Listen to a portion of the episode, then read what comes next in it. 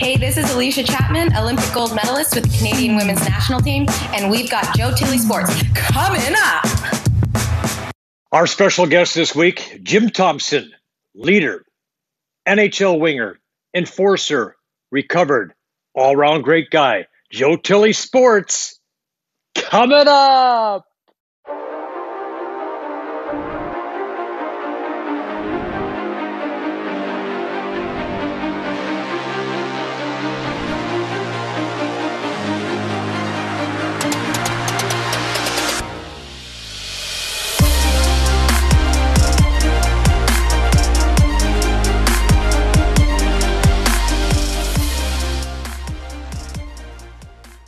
Welcome to the program. Our guest today is an Edmonton native, which means I like him already. He played played Tier 2 junior in Markham. He then joined the Toronto Marlboros. He was drafted by the Washington Capitals. Played 10 years in the NHL with the Capitals, Whalers, Devils, Senators, Kings, and Mighty Ducks. He started the Dreams Do Come True program. He's involved in numerous charities. He's trained elite NHL prospects for over 25 years. Ladies and gentlemen, welcome to the program, Jim Thompson. Jim, good to have you here, my friend. Oh, it's I'm happy to be here, Joe. I've been looking forward to this. Thanks for having me. Yes. You know, I, I, me as well. And it's funny, we just before we got in there, we were having a little chat. The fact that you grew up in uh, West Edmonton, or west of Edmonton, and I grew up in West Edmonton. So it was pretty cool. Almost the same time. I was a few years ahead of you there. But uh, um, uh, Grant Fuhr's stomping grounds, uh, uh, Spruce Grove and and uh, that area. Well, I'm glad you brought that up because my father took me, and I was just getting into hockey, and he took me to Spruce Grove, and Grant Fuhr and Messier played for a team called the Spruce Grove Mets. And remember? what I remember is is, is um, when we went to the game, it was um, you know the uh, baseball fencing. It wasn't glass, so it was a baseball fencing behind the net. And Grant Fuhr had that famous mask on with the little hole in the mouth that he wore in the NHL for a while. But you know, he was the this exceptional goaltender that I was just in awe watching them. That was a great team, Spruce Grove Mets and Messier. Yeah. Both those guys playing Tier Two hockey, and look where they went to in uh, you know in their careers. And I guess Messier kind of late the, bloomers in a way, right? Right. Yeah. Yeah. Hundred percent. Hundred percent. And yeah. you know, obviously, uh, you know, when you read the story about Grant being drafted first round when Barry Fraser, I believe it was, wanted him and Sather said not a chance, and this whole fight back and forth, and but yeah, how they found all those young talented kids to make that team is uh, well, you and I growing up there, you know, we were champions, yeah. and that's why they had to sign with the Eskimos, you know, City of Champions. I remember those signs. City of Champions, loved it. Uh, lately, not so much, but that's okay. It, will it'll come back yeah. again. Yeah, there's some potential yeah. there. Um, now, so how does a kid that grows up in Edmonton end up with the with the Markham Waxers because that was your uh, your first junior stop? So I was uh, I got into you know I grew up in a trailer park called Westview Village. So I'll take you through it quickly. And I had a job when I was 12 years old. Um, timekeeping at the hockey arena. So I got into a group that we like to smoke marijuana and drink baby duck champagne at 12 years old. And obviously, I was the youngest. I was the youngest of ten kids. My mom never drove a car; she was from England. My dad mm-hmm. worked in the oil camps, and uh, ironically, he was you know one of the better players in Markham when he was a young man, and was supposed to play for Boston in the original six. But at 17, he ended up going to World War II was a sergeant over there and uh, fought for four years in Europe. But what happened was, so when I turned 14, I had gotten out of the party life and took hockey really serious. And my father took me down to meet my uncle and aunt, my uh, Jim, Re- Jim and Roma Regan. And I took my skates with me and skated with the Markham Midget AAA team. And they came out to Edmonton and scouted me after that and invited me down to camp. And I ended up moving uh, to Markham with my aunt and uncle when I was uh, turning 16. And as you said, I, you know, got a chance to play for the Marlboros um, through my uncle's connections of Jim Gregory and Frank Bonello and these guys, and ended up playing a year for the Markham Waxers. Jim Gregory, great guy. Well, after the Waxers, then you went uh, to the Marlies, um, uh, and you did very well there. Your last year with the Marlies, uh, 28 goals, 51 points in 63 games, 129 penalty minutes. Uh, obviously impressed the Washington Capitals because they uh, scooped you up in the draft.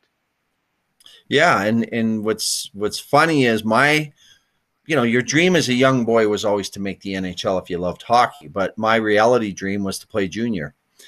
And I got to junior, and then I remember one day our coach for the Marlboros, Tom Webster, or sorry, um, Tom Martin, uh, was sitting in the stands, and he called me over and he said, uh, "I just wanted you to know that some NHL teams are starting to ask questions about you." I was blown away.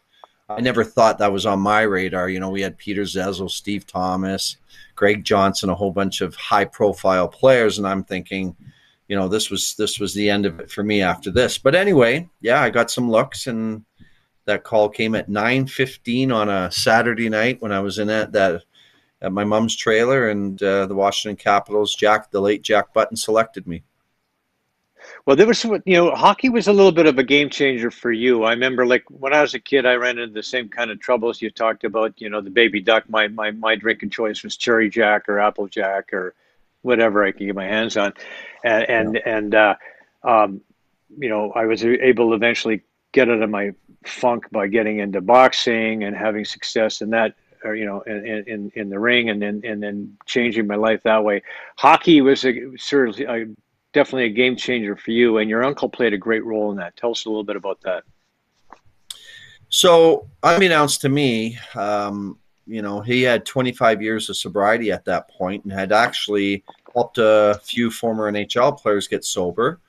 And um, so he made it very clear, you know, you can you can stay here, but it's my rules, and the minute you break those rules, you'll be going back to Edmonton. And obviously, I didn't flirt with that because I was in a position. And what you got to remember, Joe, is you and I growing up in Edmonton, we didn't have a NHL team. And Saturday night, you're watching the the bunker with Ballard and King Clancy and and the Toronto Maple Leafs. You know Errol Thompson and Darryl Sittler and all these.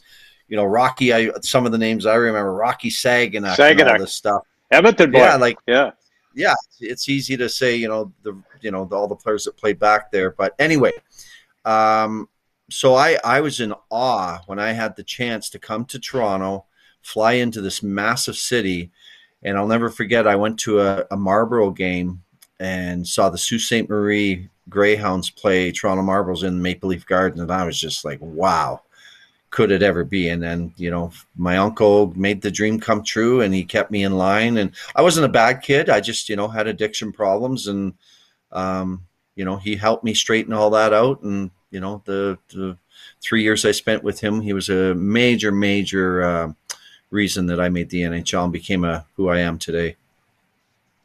Well, you know, a lot of people don't don't get that because you know there a lot of us we're good kids. We're just we're just misdirected and we have an addiction. And really, it, it's not we're not making a choice. The the drugs and alcohol make choices for us, and that, that's what uh, that's what the you know that's what the disease is all about. So. Um, so you make it to the NHL, and tell tell me what was that like when you when you got the call to, to come to the show. so we I had played in uh, I was in Binghamton for Washington's farm team. Hartford and Washington shared the Binghamton Whalers. So I was we are playing Hershey Bears Philadelphia's farm team, and over the weekend, Larry Pleau, my coach, had me covering a 50 goal scorer, Ross Fitzpatrick. So you know, if you look at my stats in the minors, I scored a little bit, but I fought a lot, and that was because Brian Murray from the Washington Capitals, the late Brian Murray, said if you're going to play in Washington, you're going to have to fight more. So my second year, I had 41 fights and 57 games, led the league in penalty minutes. So, anyways, when we played Hershey, you know, Craig Berube, Mike Stothers, Daryl Stanley, yeah. they had all these tough guys, Jeff Chychrun.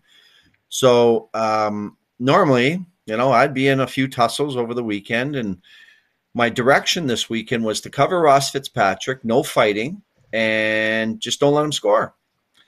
So I thought this would be a lot of fun. You know, Berube had come out to fight me, and and you know I wasn't allowed to do that. But anyway, I did a really good job on Ross. And Sunday night we get we're walking out of the rink to get on the bus, and whenever you whenever the Washington Brass was there, Joe, you knew they were there and there's somebody was going to get called up the way they're all lined up over by the bus. If you you know weren't getting called up, they would just wave at you, you know, hey Jimmy, great game, you know, yeah. keep working hard. And the kid that got called over was pulling his bag off the bus.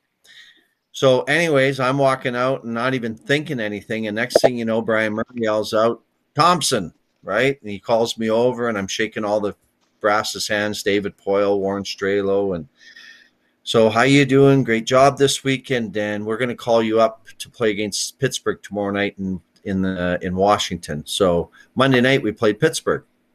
So I drove back to the hotel with Warren Strelow, the late Warren Strelow, our goalie coach. Went to practice, pre-game skate, skating around. Uh, assistant coach Terry Murray comes up to me and he's like, "How you feeling?" And I said, "Good." He goes, "You nervous?" And I said, "No, I feel pretty good." Like I did, and I thought I was going there to yeah. fight Jay Caufield or whoever their tough guys yeah. were after the practice, I get called into the office, and David Poile goes, "We have an assignment for you to do tonight. Uh, you know, you did such a great job with Fitzpatrick on the weekend. He's uh, Brian's going to have you cover Mario Lemieux tonight." Well, that's when I got hit over the head. Yeah, true story. My first, when you say my first game, I got hit over the head with the hammer. I'm like, what?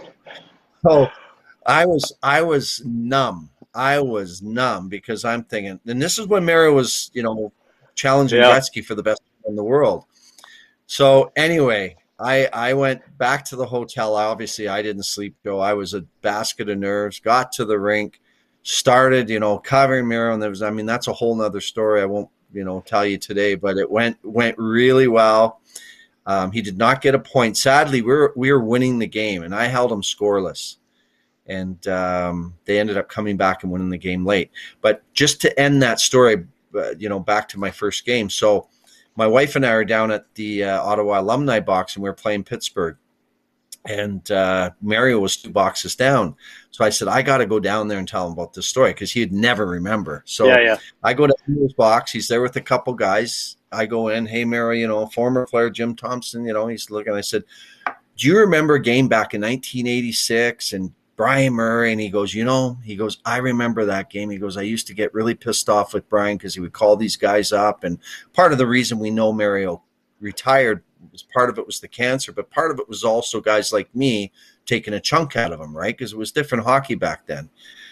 So I said, we're talking, and I go, well, what you probably didn't know, Mario, is that was my very first NHL game, and what made me feel really good, Joe, was he hit his buddy said a couple funny words, and he goes, "Holy jump!" And he goes, "Can you imagine your first game being called up to do that assignment?" And I thought, right on, man. So that was my very first NHL game. Yeah, he got it, and that was so. That was just before the Canada Cup when Mario really had his coming out, and then a the couple years later they were winning cups, and wow, that wow. was a pretty pretty cool time. So uh, our friend Paul Patsko, uh, he uh, he pulled some video from you playing with the LA Kings uh, against the Rangers in 1991. This is in the parking lot at Caesar's Palace. Vic, if you can roll that for us. Uh, you're playing alongside Luc Robitaille. Tell us about that experience. I think it was 85 degrees at game time in Vegas, uh, long before they had a team, of course. Uh, tell us about that experience. So uh, Bruce McNall, our owner at the time, was in the Hollywood scene, you know, and he had this idea of having this outdoor game. So we were jacked up. We were like, wow. So we get to Vegas, check into Caesar's Palace, and you know, get a night out. And then we I'll never forget it. We we met with the security, the NHL security the night before, or the next morning, sorry. And then we started to hear rumblings that there's a problem with the ice. And what happened was they had a solar blanket over the ice and that solar blanket was probably 120 they figure 150 degrees. And what happened was they were taking the blanket down joe and the blanket collapsed on the ice. And immediately started melting the ice. So we heard that the game might be canceled right? And then we are just like are you kidding me? So we got to the rink around four o'clock. They had worked on it all afternoon um, and got it up the best they could to play play the game. So when we went out there, the referees told us you got to take it easy because there was some big, you know, holes, whatever, whatever. So you know, there wasn't a lot of hitting. What's funny was I got in a fight this game. I'll never forget it with Rick Bennett, and I remember there was like four or five fights. We're supposed to be taking it easy, right? But it was unbelievable playing at Caesar's Palace under the lights. And the, one of the other things was there's this massive beetles flying around. So you'd be getting hit in the face as you're playing the game, right, with these beetles that were in the lights, right? So it was quite the experience. But man, you know, this was, I believe, the first outdoor game, if I'm not if I'm not wrong, in in you know what started this whole the heritage game with Montreal and Edmonton and what have you. But this was unbelievable. Great memory. I'm watching it here with you.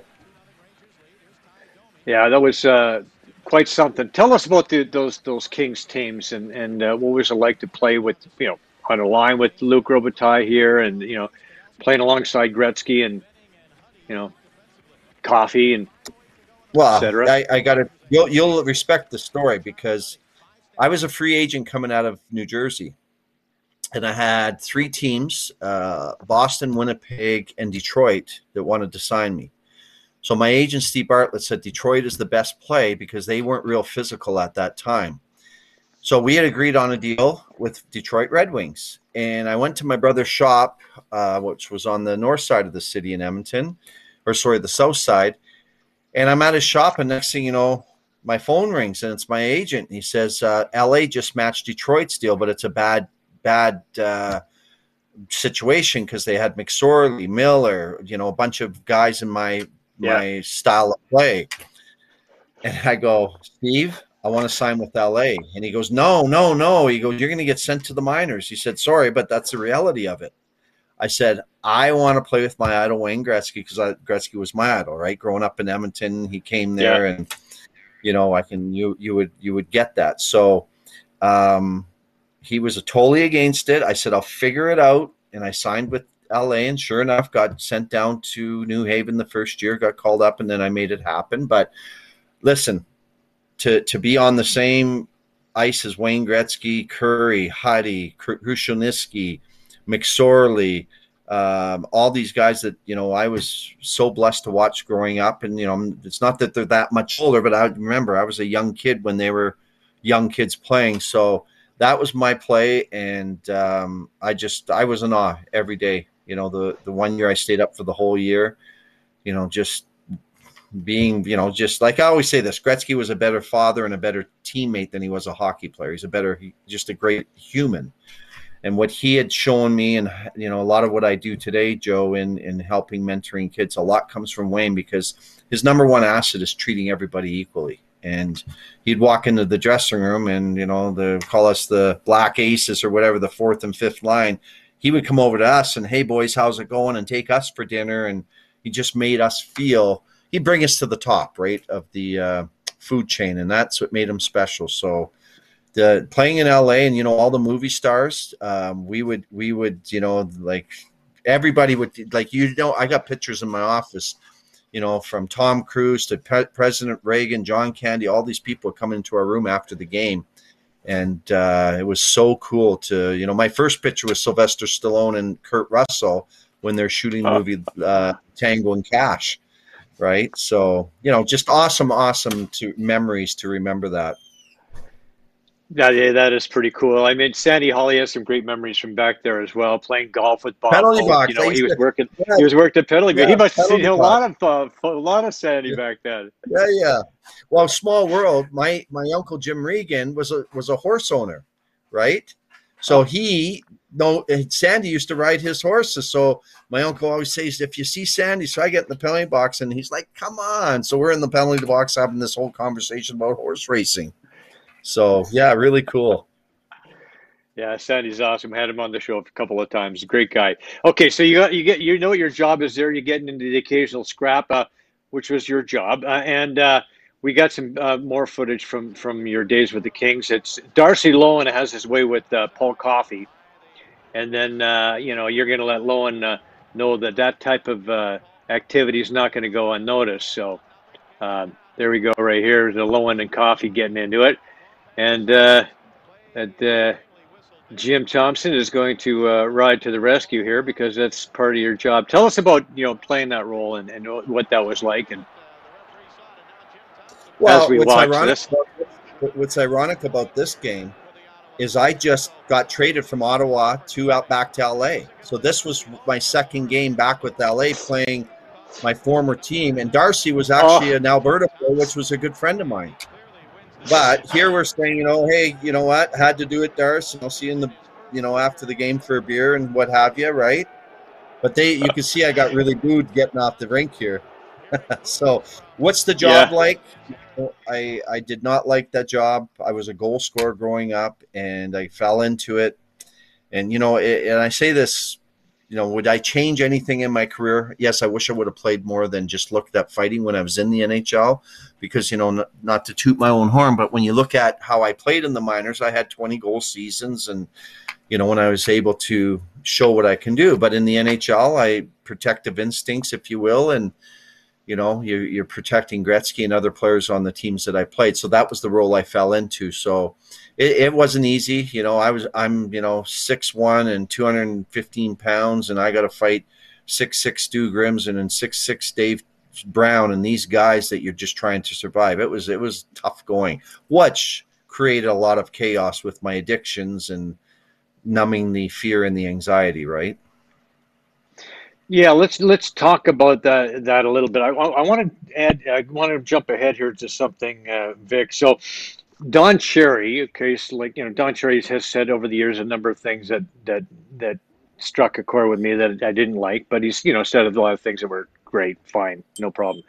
But uh, he went off on yourself and a couple other former players a few years back. You know, when when you spoke out about the damage and the toll uh, that that's that NHL enforcers suffered he had a problem uh, with that. Vic, first of all, let's just let's play the clip clip from uh, from Cherry bless them all. Our, our, sadness this summer was unparalleled for the, you know, obviously what happened overseas in the Russian plane crash and Brad McCrimmon, yeah. we loved.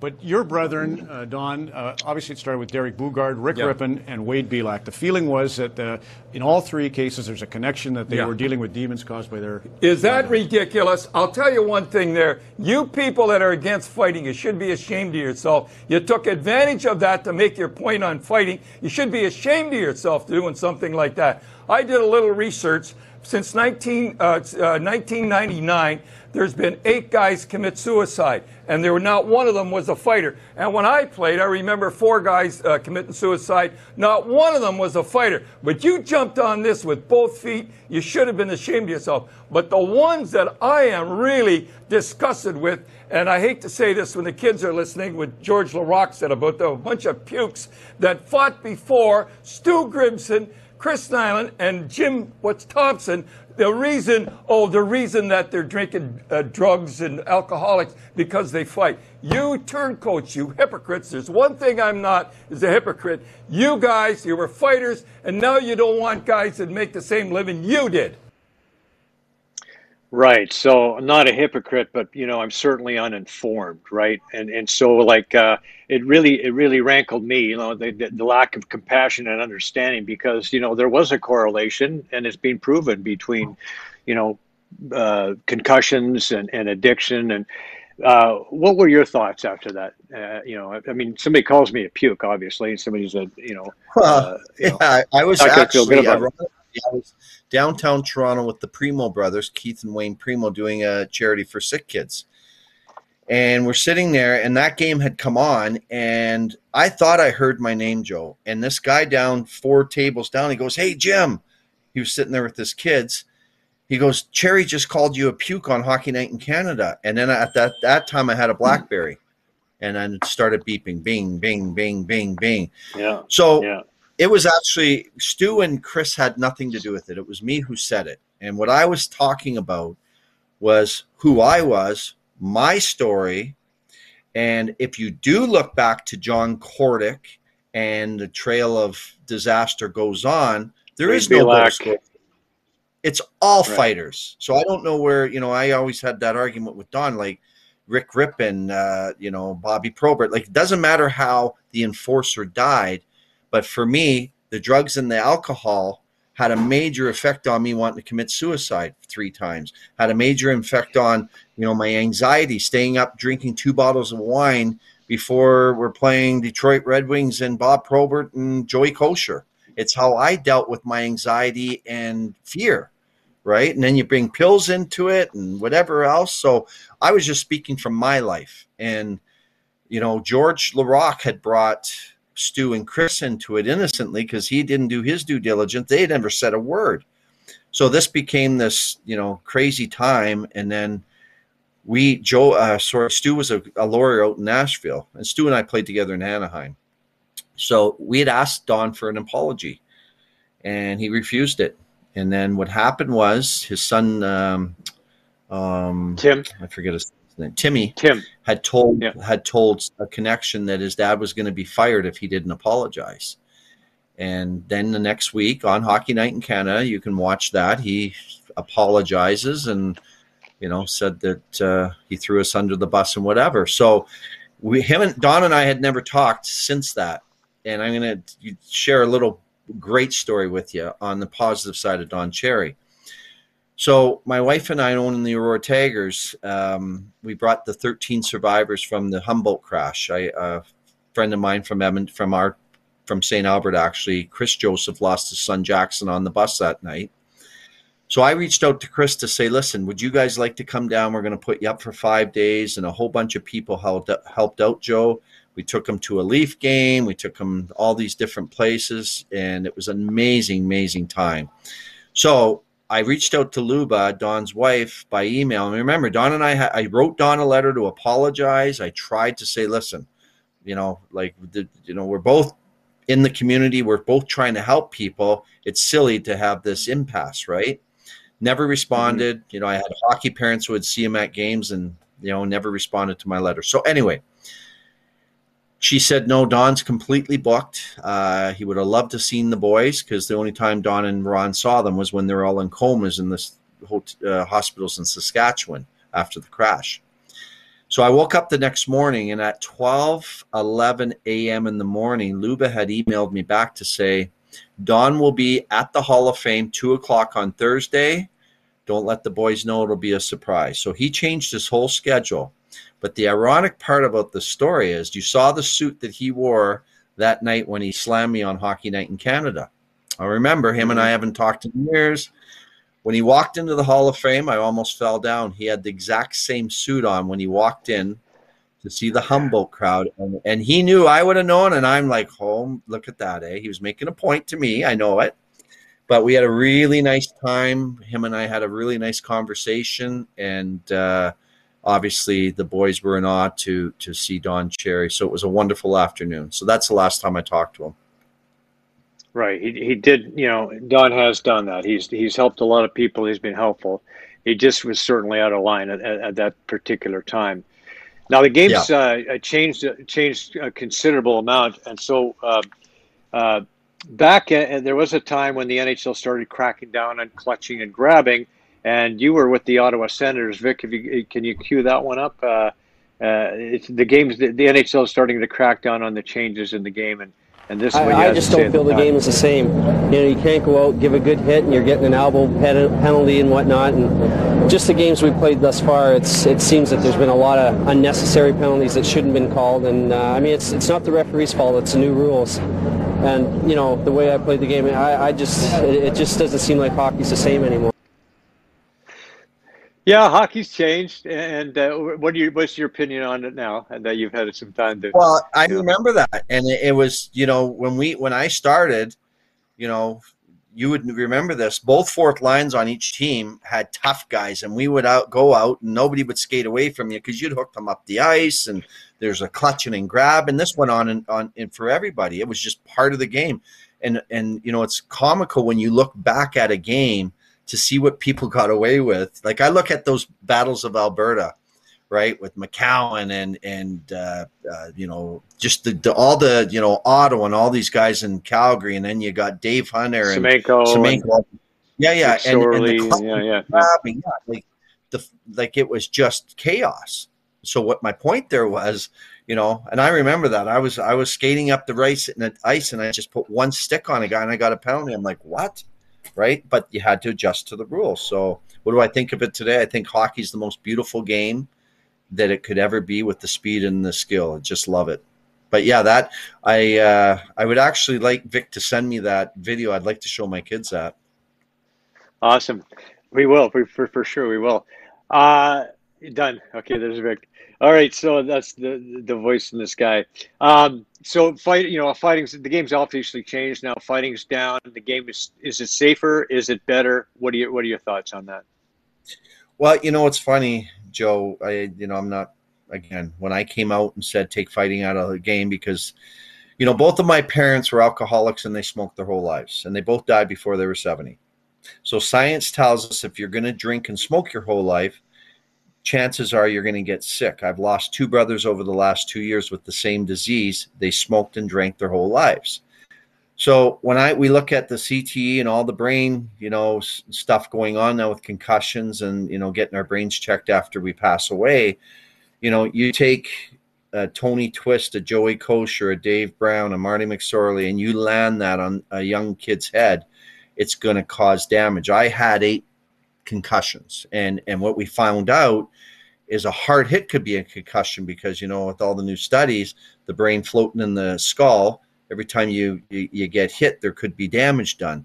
So you know today i sit here talking to you. I got you know ringing in my ear 24 7 you know obviously as we get older our memories go and all that. So but my memory struggling and that sort of thing. So i got some effects from my career. But what do, what do i think? I just i think you know with taking the knuckles off the brain, off the, the skull, has been a major, major thing. Do I want to think that I had a little bit to do with it? I think I do, just because I was one of the few that came out, being a former, you know, somewhat fighter, saying this is killing the young enforcers because look at the devastations it doing it's doing long term. Yeah, one of the guys who came out, or as Don Cherry would refer to, uh, puke. Uh, so. Uh, somebody has somebody had to step up and and, and you know I, I, really appreciate the fact that you were able to stand up to people like that and and and, and it, you did certainly have had a an impact on the game and the change that's uh, that's resulted. And listen I'm well, a former boxer. I used to love watching the fighting stuff too right? But yeah. I, I enjoyed the, you know, the, the safety too. Do you know how I was attacked? You have no idea the backlash I took behind the scenes right? Like I had people mm-hmm. reaching out, you know, the social media, like how could you? And I took a lot of lot of hate, hate. We'll call it hate uh, mail.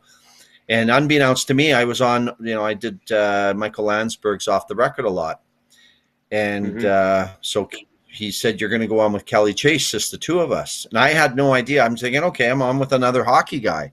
Well, when I got to the green room, Was like, you know, it might get a little heated up. He's really pissed off with you. And I'm like, okay, I was set up, right? So we mm-hmm. went on that show, and Kelly came after me in a big, big way. And I just calmly said to him, I said, listen, it's my opinion. And I used the philosophy I just gave you about, you know, if you're if you're gonna, you know, do things, Smoke, then gonna, yeah. like I use that right. philosophy. You know, we used to smoke in airports, we used to smoke on airplanes and restaurants, and you know what? Smoking will get give you cancer and kill you. So, you know, I kind of use that analogy to settle them down. But yeah, it was a pretty pretty heated uh, show. So yeah, I took a lot of backlash. Sorry to interrupt you on that. No, no, that's great. That's perfect. Yeah, I'd like to hear about that. So, um, uh, so let's talk about your recovery and uh, what what what. First of all, what got you to the point where you realized you had to do something about about your uh, your problem? Well, like you, how many nights I went to bed, you know, smoking crack cocaine and, and snorting it or whatever I was doing. And, and, you know, I got really, really heavy into Oxycontin, which should have killed me. You know, there was nights I laid in bed, Joe, where my heart was beating so fast I was I was afraid to move my leg because I thought I was going to have a heart attack. Right, just some crazy, crazy stuff. So, you know, I would use, and then okay, that's it. I got to quit. You know, this went on. You know, I'm 55 now you know, you can do the math. I got clean at 42. So, you know, from a young boy, you know, and, and I wasn't a user all my life, but when I partied, I partied. Obviously, post career, I went into that black hole and hit rock bottom and lost my family, went bankrupt, lost everything, lost, you know, lost who I was. And I remember, you know, looking in the mirror when I was at my worst going, you you were you lived your dream out and you're a freaking monster now. Like just i was i couldn't even look at myself. It was so awful. So it was uh, my son's birthday november 17th ironically i was in edmonton and had been on a two day bender um, back home with some friends and i got on the plane and uh, just sat on the plane and quietly surrendered. And it was, I got back home, emptied my liquor cabinet, threw anything I had, you know, substance wise out, and went through the detox on my own and just, you know, quietly went about my business. And one day turned into two days, it turned into a month. And that's how I did it. I just, uh, I just surrendered. And, you know, I, I think of Theo Fleury's book. I loved it. I tell him this all the time when he says in there, you know, I surrendered. I was just I surrendered to the disease, and that is the best way to say it. And that's what I did. And because for how many nights, Joe, you and I sat there in in a depression after all the goodies were gone, and it's four in the morning, and you're going, you know what? I am just a low life right now, and to get rid of all those demons and and wake up 13 years sober now has just been a blessing. You know, it, it's yeah. There, there was so many times when I said, "That's it, I'm done. That's it, I'm done," and I just, I just couldn't stop. But you know, you talk about surrendering, and in in recovery, that you we hear it all the time: surrender to win.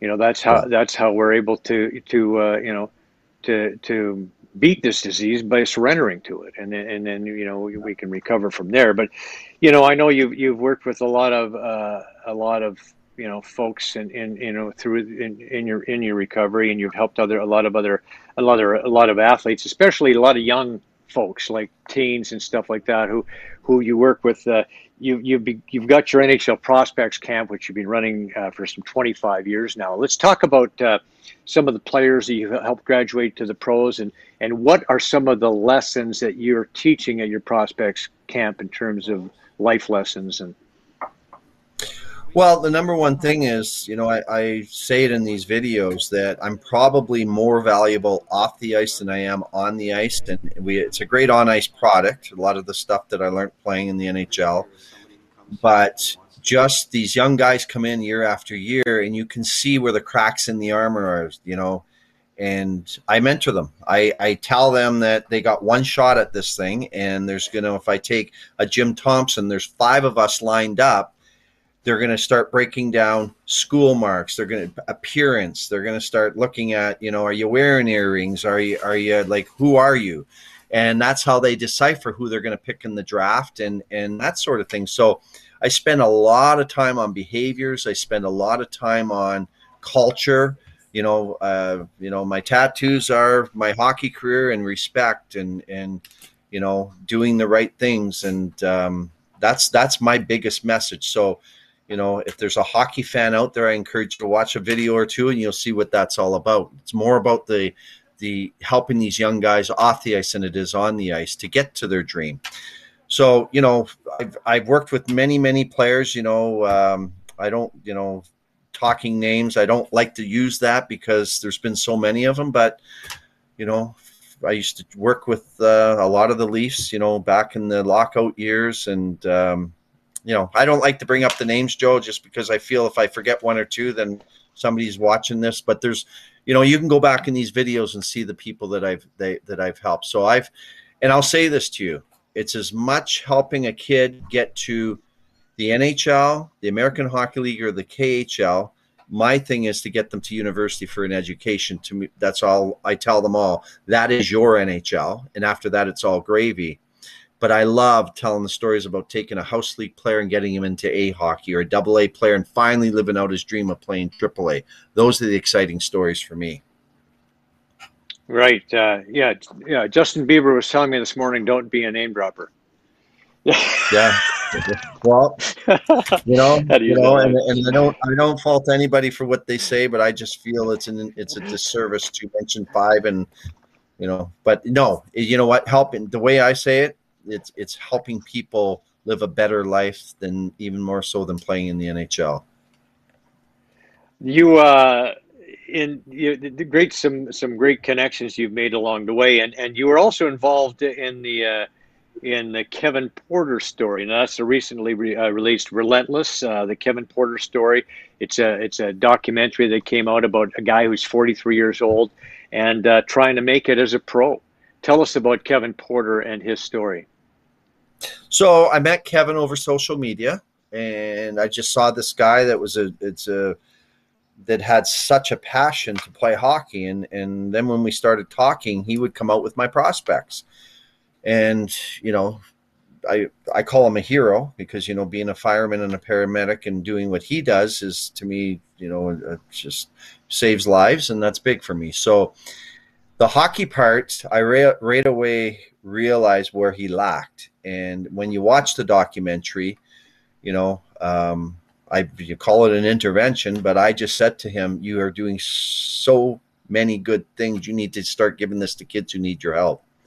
Because as you and I both know, you know, in our society today with mental health, with uh, all these things that these young people are going through, Kevin Porter could change so many lives. So that's what my purpose was.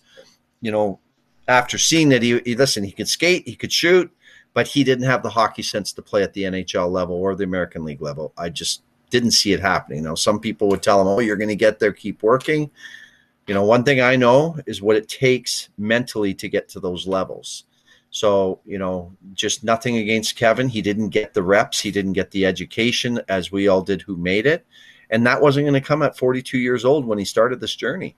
So, love the guy. Love his, you know, I, I don't know where he gets all the energy to do what he does because he does more than I said this on the podcast. I never played with a guy who worked harder than him, but he lacks in the in the you know the hockey sense and that sort of thing. And so yeah, he wasn't. I don't think he was too happy with me when I had the intervention with him. And uh, but all is good. He's still a good man, and we still talk. So there's there's uh, there's we're just talking about now uh, about some of the stuff that's going on in the NHL today. Uh, I, I know that uh, Evander Kane just recently admitted to uh, having a, a, gambling problem. Uh, he, then there was a sexual assault, domestic violence allegations against him. Now, like, what course uh, would you want to take, or what kind of advice would you want to give to a guy who's who's uh, obviously got some outside off ice issues? So, I do a PowerPoint called Career Killers, and it's my life, and it tells you how quickly you can screw your life up. So in that has obviously all my addictions. It has other people who have ruined their lives.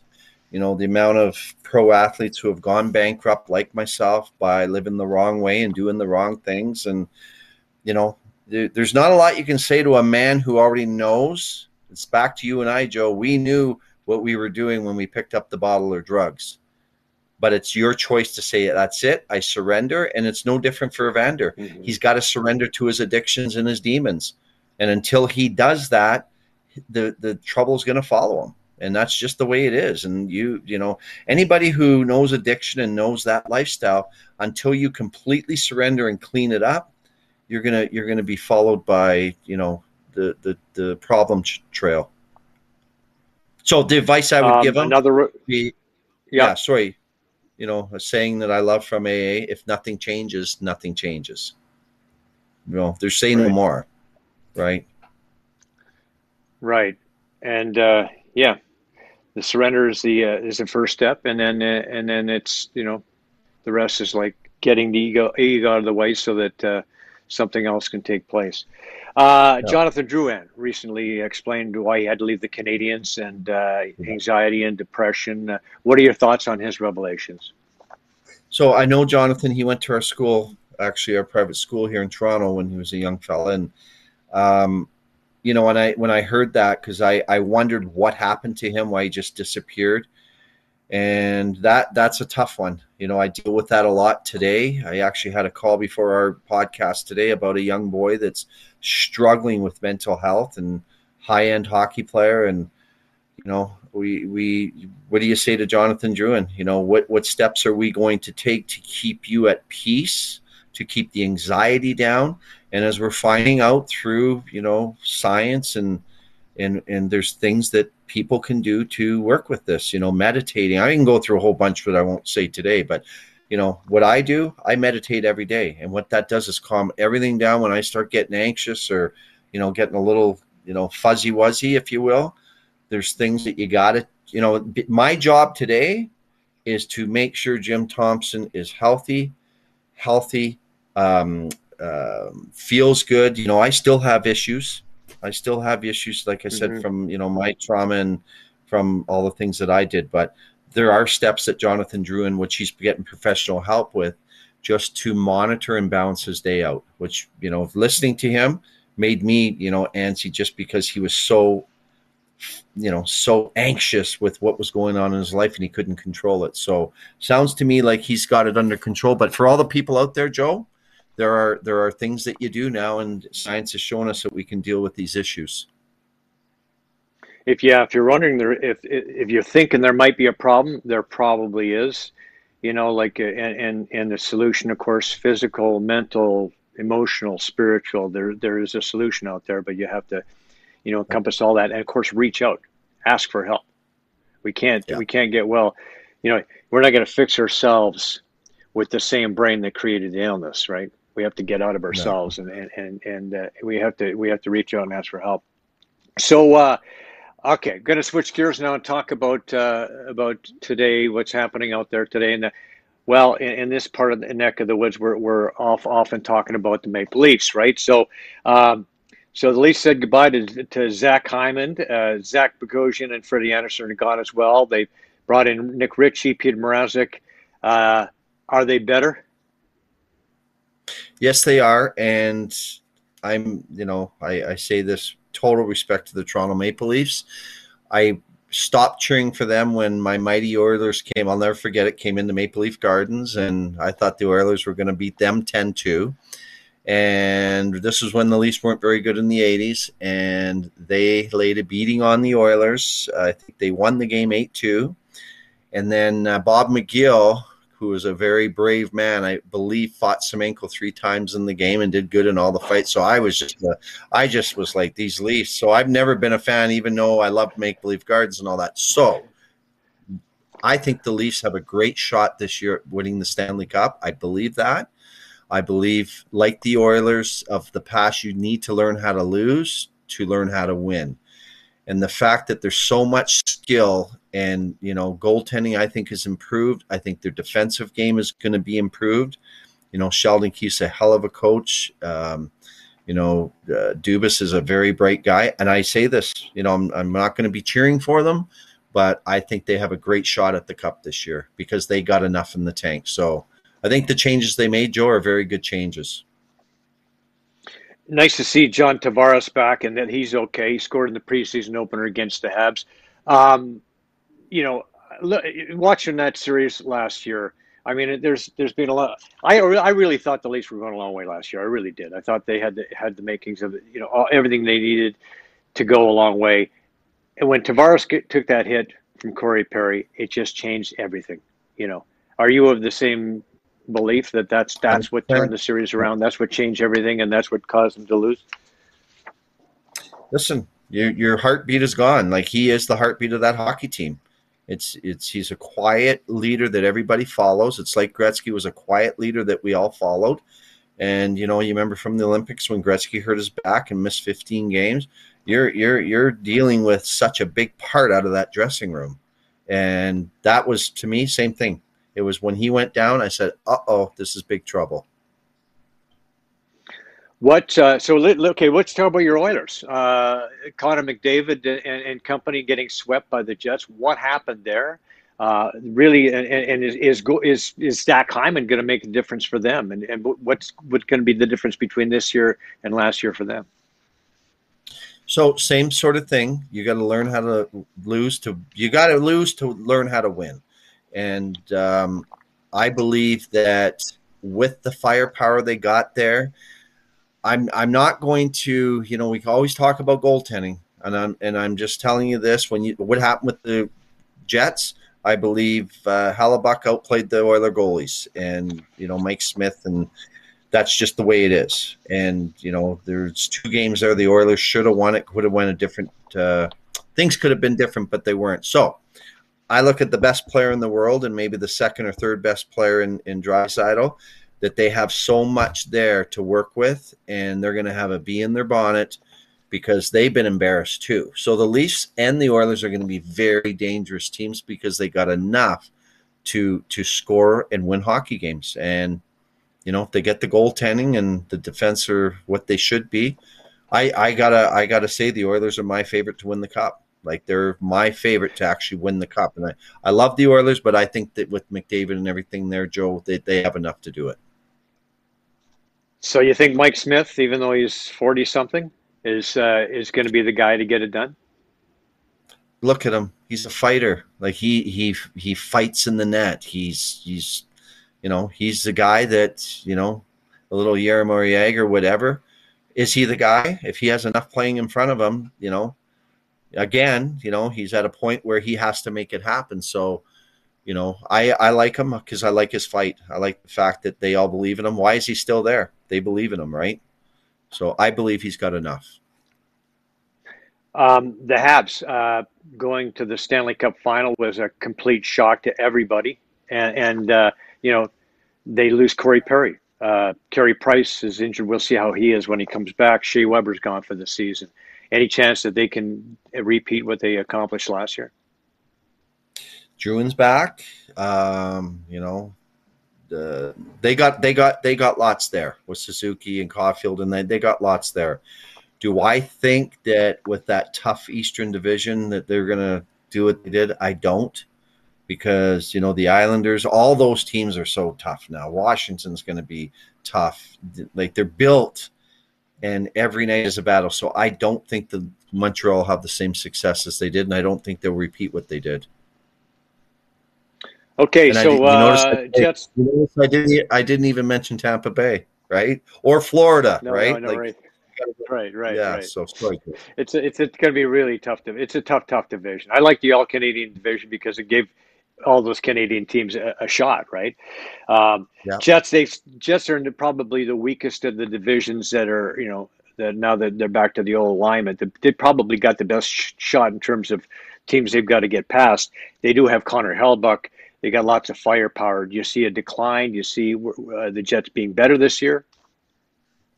Um, it's a tough one. You know, Paul Maurice is is he's a hell of a coach. Um, Hellebuyck's a hell of a goalie, and that's where you start. And I I'm going to say the Jets will be a tough team. You know, at one point, you know this when Byfuglien was there, they were a favorite to win the Stanley Cup. So, um, you know, it, this is it. They they got to figure it out now. As Wheeler and some of these players are getting a little long in the tooth, and Kyle Connor's a heck of a hockey player. So I think the Jets will still be tough, but do I see a long playoff run? I really don't. Right. Okay. So your Flames and Senators, uh, the last two Canadian teams we'll talk about, uh, again, Canucks. Seems like a rebuild for maybe all three of those teams. And any chance of, of those uh, making some noise? Calgary Flames, just because the Sutter's the coach. You got you gotta, you know, he's got the whole year now. You saw what he did in LA. Uh, he took a group that was an eighth place finisher, won the Stanley Cup so I have to believe they're going to be clawing their way and possibly get a playoff spot. I still think Ottawa's too young, and I'm just not a fan of what Vancouver's doing out there. I just don't see it. I don't I don't see what they're doing. So right now to those yeah. three, I gotta I gotta give Calgary the edge that they, you know, because of their coaching staff and the identity of that hockey team, they could be find their way in the playoffs. Okay, Aurora Tigers, the junior club you purchased about seven years back. Uh, tell us about the yeah. Tigers are looking uh, heading into the season. Young, fast, skilled, a different approach. And in junior A, Joe, it's like this. If you spend a lot of money and get, you know, six or seven OHL guys to come after their OHL careers, which we did one year and won the conference, and you're, you're going to have a lot of success. If you go young, Two years ago, we won seven games. We went local and young. This year, we've we've made it a we've gone the fast route with skill. We got good goaltending. So our goal is to get into the playoffs. And as you you know, as I said, you just got to get in, and then you can figure it out from there and see what happens. But a young team, we're going to struggle against some of the bigger, older teams. Um, you know, until we get the experience. But I'm excited about it just with the skill you know the there's a lot of players on my hockey team that are going to get scholarships to go away and hopefully play pro so that that excites me and that's the end game anyway isn't it it's that's your that's it your end game right there yeah my wife and i do it we want to we want to see kids get scholarships and when they can leave our team and, and go off to school and play four more years they they're set up for life right they become great fathers great businessmen you know apart from hockey so that that's a major thing for us well, Jim, all those things you just described, that's what you become. And we want to thank you for being on the show today. Uh, As a guest on Joe Tilley's Great Canadian Sports Show, we have some great Italian threads for you from Classica Imports. Go see Jeff, and he'll hook you up. And uh, uh really? uh, thank, thank, you for you. being on the show. And yeah, yeah, man. And uh, remember, we're all in it together. Yes, we are, Joe. Thanks for having me. It means a lot to be on your show, believe me. Pleasure is absolutely mine. Thank you. Thank you. Hey, I'm Canadian rocker Tommy Gunn, and you got more Joe Tilley sports coming up.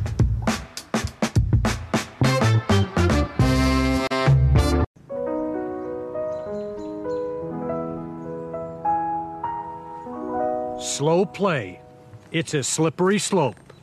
First, you go looking for that lost ball, and then everything goes sideways. There are a lot of golfers on the course. Make certain of your point of entry look quickly, and move on. Remember, we're here for a good time, not a long time. Find anything, Bob? Not yet. Hi, Joe Tilley here from Joe Tilley's Great Canadian Sports Show. Did you know that in 1965, Canada's George Chuvalo was robbed of the WBA Heavyweight Championship of the World? That's right, Chuvalo clearly and soundly beat Ernie Terrell for the title at Maple Leaf Gardens but was denied the championship by a mob backed decision. The crown should have belonged to George. Now we're trying to get George, who just turned 84 and is suffering from dementia, that well deserved belt. How can we make this possible? Simple. Head over to WBABoxing.com and file your complaint. The more we complain, the more likely it will be that we force the commission to do something about it. Let's do it, folks. Guests on Joe Tilley Sports receive a gift certificate from Classica Imports. Top of the line imported men's clothing. Check out the Classica Essential Collection now. Go to shopclassica.com. Addiction Rehab Toronto, Toronto's number one alcohol and drug treatment center, saving lives, reuniting families. The only treatment center in the province to offer medical detox, treatment, sober living, and lifetime aftercare all in one place. Our unique and specialized programs are designed to equip our clients with the tools to successfully lead a life of dignity, respect, and purpose. Let us help save your life or your loved one's life. Call today for more information or to facilitate an intervention. 1-855-787-2424 or visit addictionrehabtoronto.ca. Joe Tilley Sports is brought to you by COSA, Central Ontario Standardbred Association, providing a united voice for harness horse people racing at Ontario tracks. Check out your benefits today at COSAOnline.com and check out COSA TV on Facebook and YouTube for all the latest harness news and live action updates. Live racing year round. Go to HPIBet.com for all your wagering options. Become a member today and your first bet is free. That's HPIBet.com.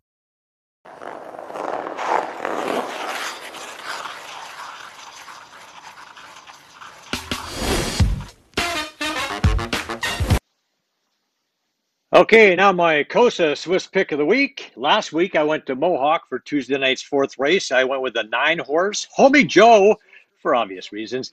Homie Joe was a threatening third as they headed for home, but it was a five horse stolen art, 10 to 1 long shot, stealing this one for owner trainer Luke Lawyer, holding off legal better. Homie Joe slid back into seventh spot. The 5 2 exact return $167.90 on a $2 ticket.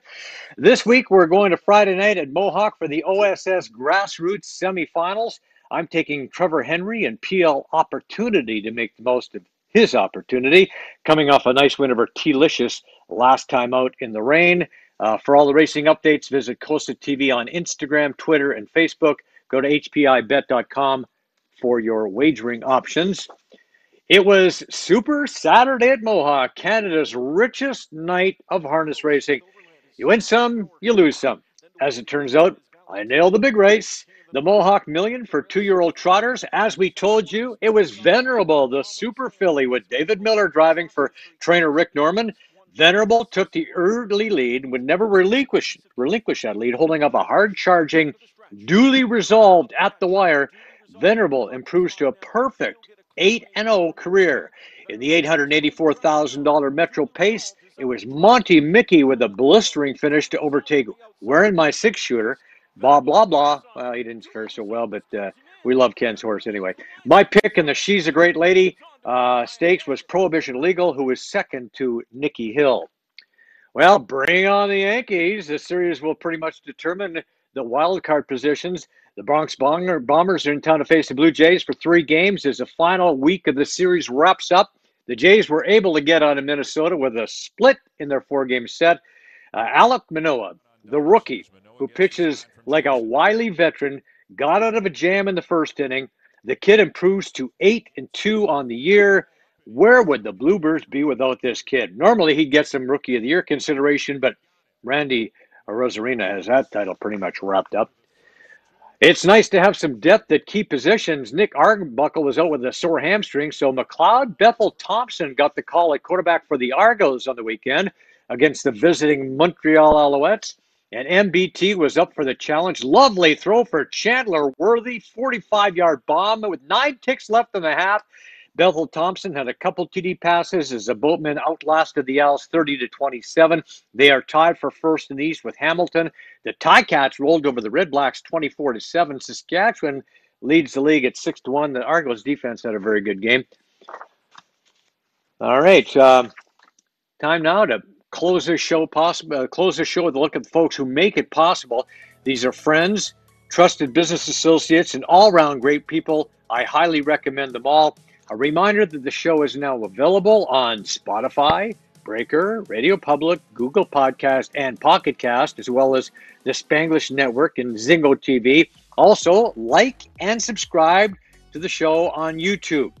Thanks again to again to Jim Thomson for being on the show enjoyed this tremendously. Uh, thank you for watching. We'll see you next week when Mark Hebscher drops by. We'll see you then.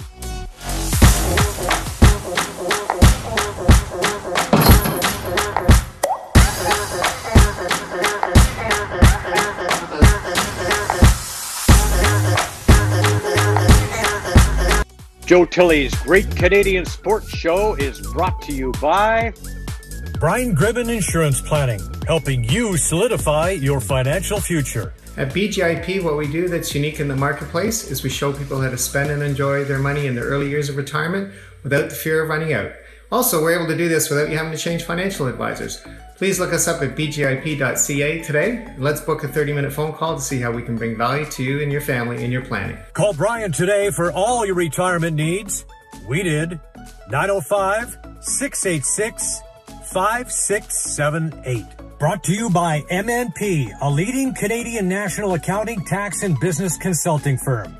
MNP proudly serves and responds to the needs of our clients in the private, public, and non-for-profit sectors. Through partner-led engagements, MNP provides a collaborative, cost-effective approach to doing business and personalized strategies to help people and organizations succeed across the country and around the world. With local offices in Oshawa, Toronto, Mississauga, Burlington, and more, our team is here to support you. Visit mnp.ca to learn more. Make your next getaway a spectacular one at this luxury cottage on Rice Lake near Bewdley from Verona Real Estate Group. Perfect for a large or extended family retreat, an ideal location for any corporate morale boosting getaway, employee bonding session, a week here, and you're set. A beautiful, spacious building for up to 10 guests, featuring five bedrooms, three and a half baths, state-of-the-art kitchen facilities, and more. Enjoy swimming, excellent fishing options, just an hour and a half from Toronto. Book for any and all seasons fully winterized, ice fishing, cross-country ski trails, and downhill skiing available nearby.